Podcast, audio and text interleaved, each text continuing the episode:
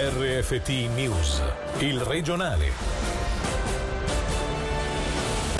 Lara Gutberami ancora regina ai mondiali di Cortina, la campionessa ticinese vince l'oro in gigante, per lei si tratta della terza medaglia in questa rassegna ridata.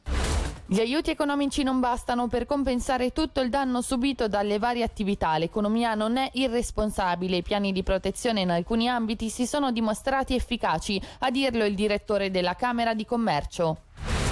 Silenzio sulle frequentazioni dei locali a luci rosse in cambio di soldi. Un 37enne del Luganese è accusato di estorsione per aver chiesto ad alcuni clienti dei night fino a 2.000 franchi per il silenzio.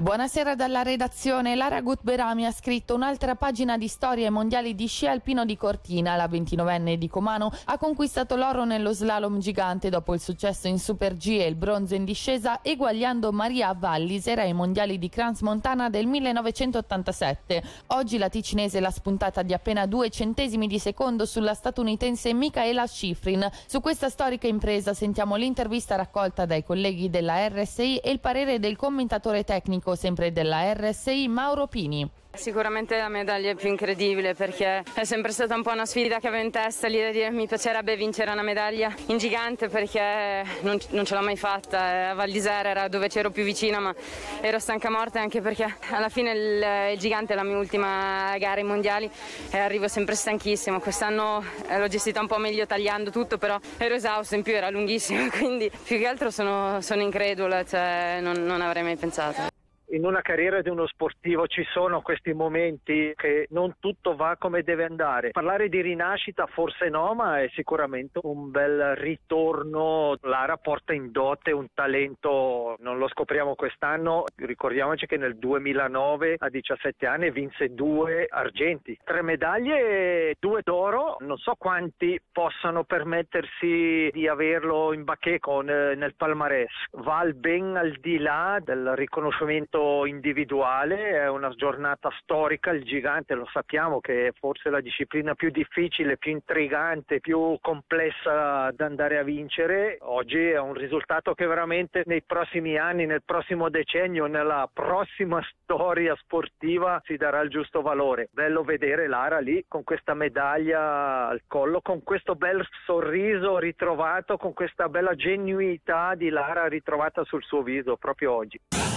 L'economia non è irresponsabile, lo dico con cognizione di causa dato che il coronavirus mi ha colpito violentemente, a dirlo il direttore della Camera di Commercio Luca Albertoni che questa mattina in diretta si è espresso sulla comunicazione di ieri del Consiglio federale. Netto il giudizio espresso, gli aiuti non bastano. Sentiamo l'intervista realizzata in diretta da Angelo Chiello si dimentica che dietro il ristorante c'è tutta una filiera di, di, di altre aziende, dai, dai, fornitori, produttori di vino, di, di bibite, eccetera, che a loro volta vanno in difficoltà. Un movimento che evidentemente ha un peso notevole sul, sull'economia cantonale. Voi avete parlato dello sport, avete cercato di sostenerlo in tutti i modi? Assolutamente, è un fattore economico molto importante che genera decine di milioni di cifre d'affari. Eh, si ha un'immagine purtroppo un po' sbagliata dello sport, si pensa agli stipendi milionari che riguardano alcuni alcuni, attori, però sostanzialmente sono aziende che hanno dei lavoratori assolutamente normali, tra virgolette, in termini di stipendi. Ma dopo le comunicazioni di ieri, eh, il primo pensiero qual è stato? Io ho letto alcuni commenti anche oggi che dicevano che l'economia è irresponsabile, questa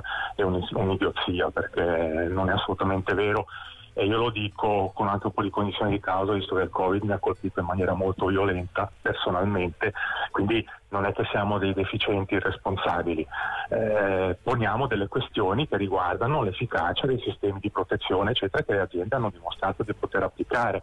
Quanta forza abbiamo ancora per reggere come sistema economico? Non so se gli aiuti siano sufficienti poi. Non sono sufficienti, non possono coprire tutto il danno economico, è enorme. Abbiamo la fortuna di avere un'economia comunque diversificata in Ticino, quindi c'è ad esempio l'industria che continua a lavorare, fa comunque da traino come altri settori, servizi che riescono a lavorare, quindi la speranza è che si compensi un po' tutte queste difficoltà.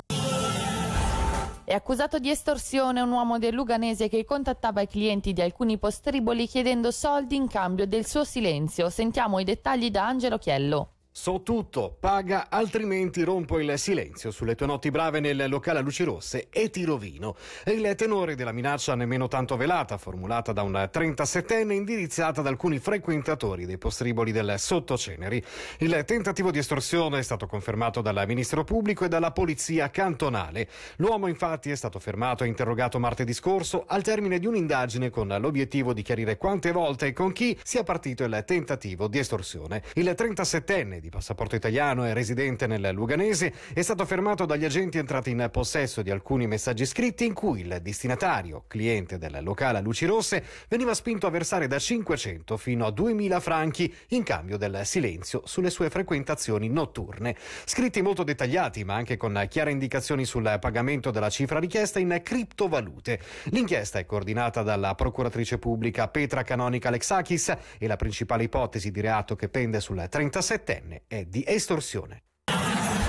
Ora spazio alle notizie in breve ancora con Angelo Chiello. Un piccolo aereo turistico partito questa mattina dall'aeroporto di Locarno Magadino è precipitato verso le 11.30 nel lago di Costanza. Il pilota, settantenne tedesco residente in Ticino, si trovava da solo sul velivolo ed è riuscito ad abbandonarlo prima che si inabissasse nel lago. È stato salvato da una barca di pescatori, cosciente ma in stato di ipotermia. I test di massa non bastano, va limitata la mobilità transfrontaliera, è quanto dichiarato alla CDT dal presidente del governo Norman Gobbi in relazione alla scoperta di un focolaio di variante inglese a Vigiù che ha chiuso scuole e imposto un blocco agli spostamenti. Voleva entrare in Svizzera con 36 kg di hashish. Un marocchino di 25 anni senza fissa dimora è stato fermato e arrestato domenica scorsa al valico di Ponte Tresa. Dovrà rispondere di infrazione aggravata alla legge sugli stupefacenti.